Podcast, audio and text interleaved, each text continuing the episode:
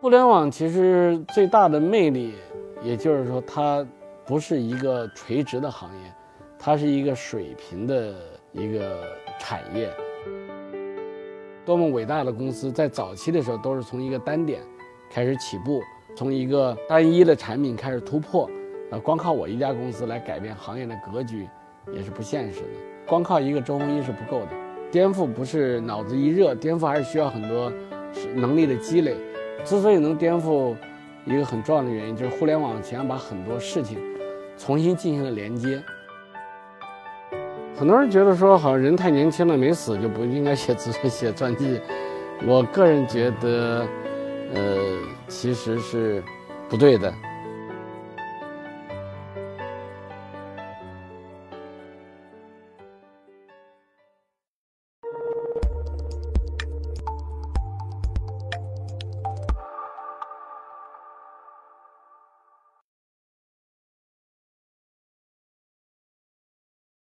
表达创建，分享新知，我是一刻 Talks 讲者三六零周鸿祎。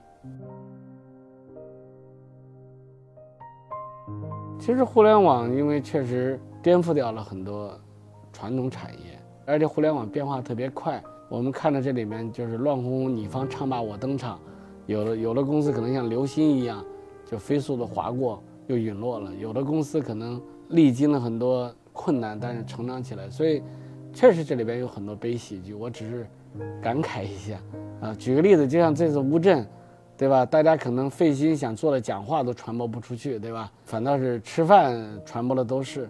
其实吃饭可能本来也是很正常的事儿，但被大家刻意给解读之后，不就有的地方就成了悲剧，有的地方就成了喜剧吗？所以我是觉得互联网本身呢，呃，就是它是一个非常有趣的行业，非常有故事的行业。很多颠覆起来的时候，会让市场里呢，就是你这种既得利益，它一定是首先被打掉的，然后再来创造新的价值体系。所以我就开个玩笑，就管这个叫做颠覆的人，首先要有这种挥刀自宫的精神。当然，他挥刀自宫的同时，他也把对手给给割掉了。那我们原来做免费杀毒的时候呢，就是这个感觉，因为原来杀毒软件都是卖的，所以呢，这个很多杀毒公司小日子过得还可以，呃，一年都有几个亿的收入。所以呢，当时如果我们做免费杀毒，就意味着不光是要把竞争对手的收入打掉，也要把自己的这收入打掉，这就有点像面临的一个回到自宫的概念。因为互联网里最重要的就是用户的基础。但是反过来，如果说为了这点收入我们没有得到用户，那么可能这个收入慢慢的它也会衰落下去。所以我就当时引用了一个电影叫《建国大业》，里边这个毛主席说的一句话，大概意思就是说，地在人失。人地皆失，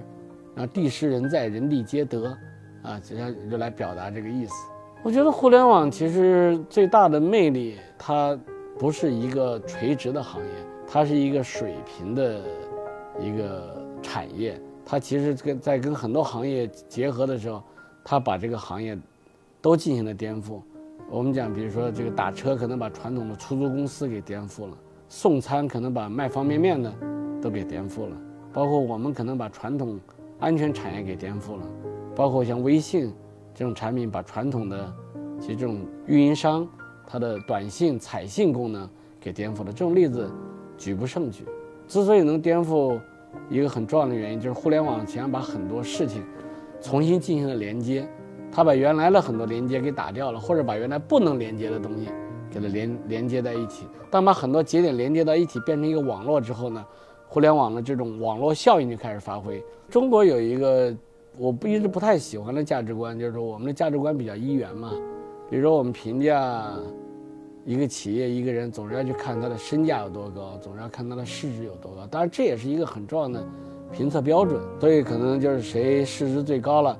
啊，大家就很关注他的一言一行，对吧？谁的身价最高了，那他随便说句话，大家都要在网上传过半天。我可能不是从这个维度，我更多的还是看，第一，他是不是做了一个产品，这个产品真正的改变了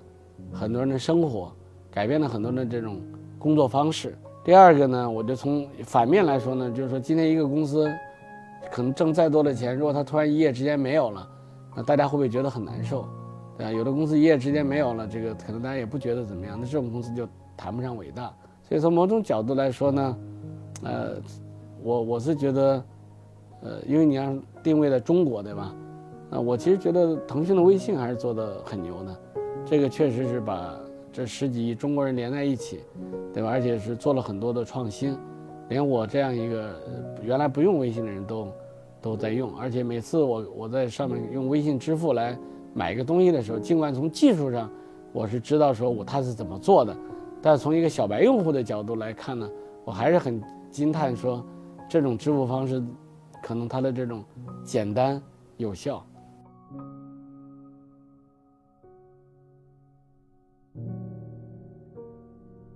很多人觉得说，好像人太年轻了没死就不应该写字 写传记。我个人觉得其实是不对的，因为我觉得互联网本身也是一个很年轻的行业，也就发展了二十年，但这二十年给全世界、给中国带来巨大的变化。我很幸运，等于我跟。中国互联网是同步成长，啊，但是我也看了很多写互联网的书呢，我就感觉都比较片面，或者说有很多书里加了很多修饰，所以我是希望说，把我结合我个人的经历，把这个互联网二十年的这些故事呢都写出来，这样给我们很多希望了解互联网的人分享一个从我的视角来看比较真实的互联网的这个故事。第二个呢，前一段不是有谈一个话题，在谈这个叫阶层固化。无论是年轻人，甚至中产，大家都很忧虑，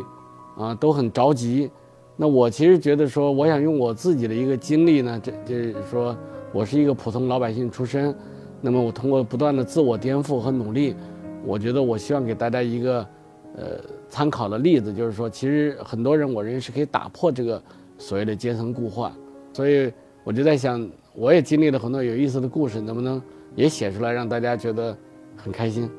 商业上的颠覆式创新，往往是把一件把一个事儿做得越来越容易，越来越简单。还有一个就是把一件事情可能从收费能变成免费，或者说把一个事儿做得越来越便宜。还有一个呢，就在技术上可能是采取一个完全不一样的一个套路。但是从个人的颠覆角度来说，我觉得颠覆者都是用我最喜欢的一句话来说叫 “think different”，都是应该有一些与众不同的想法。而不是跟在别人后面人云亦云，亦步亦趋。所以我觉得颠覆者一个最基本的两个特质啊，一个是与众不同吧，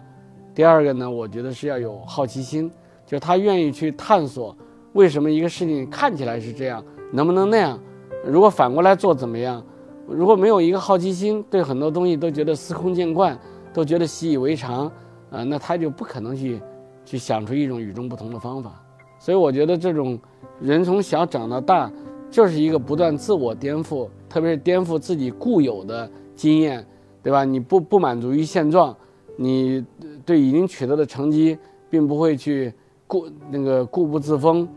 那么你只有这样的一种精神，你才可能做出更大的，比如说这种产品或者商业模式上或者技术上的颠覆。颠覆不是脑子一热，颠覆还是需要很多能力的积累。呃，为什么我强调这一点呢？我觉得我们很多年轻人，就他学习的目功利性很强，比如说学习就是为了，呃，考试，为了得到一个什么结果，那这种动动机是不行的。就是一定是说，你能够在好奇心的带领下，你能够愿意自己去学习很多自己不知道的东西，愿意去保持比较，比如高频度的看书。我觉得这种学习，这种自我学习能力。很重要。我就举个例子，前两天不是看了一篇文章，中国足球是说自己怎么毁掉自己的，就讲了一个很典型的例子，就是说原来在中国的中学、中小学里搞足球活动，呃，但是呢，这个把这个活动最后变成了说大家加入这个校队儿，就是为了赢得比赛。如果赢赢不得比赛，就没有任何的发展空间。最后千军万马独木桥，所以最后很多人就不愿意再参加，不愿意再踢球了，因为。他觉得他最后选拔到什么国家队、选拔到省队的概率很低，所以中国小小学生现在踢球的很少，中国就不可能实现足球的颠覆。可是我在另外一本书里叫《一万小时定律》吧，它里边提到了这个巴西，巴西街头有很多小孩，他们也不会参加什么校队，他们也不会参加什么比赛，他们就是喜欢踢球，而且他没有条件就在街头踢，而且是光脚踢，而且他们没有那种大了好的运动场。他们就总是踢那种小场地，叫五人制或者七人制。结果呢，这带来了两个好处：所有在街头光脚在五人制、七人制足球中练就了非常高超的这种就踢球的这种带球的能力。同时呢，因为大量的人因为兴趣爱好，他自己愿意去学习踢球，他不是为了某个功利的目标，所以呢，反而是给巴西积累了大量的这种将来选拔球员的基础。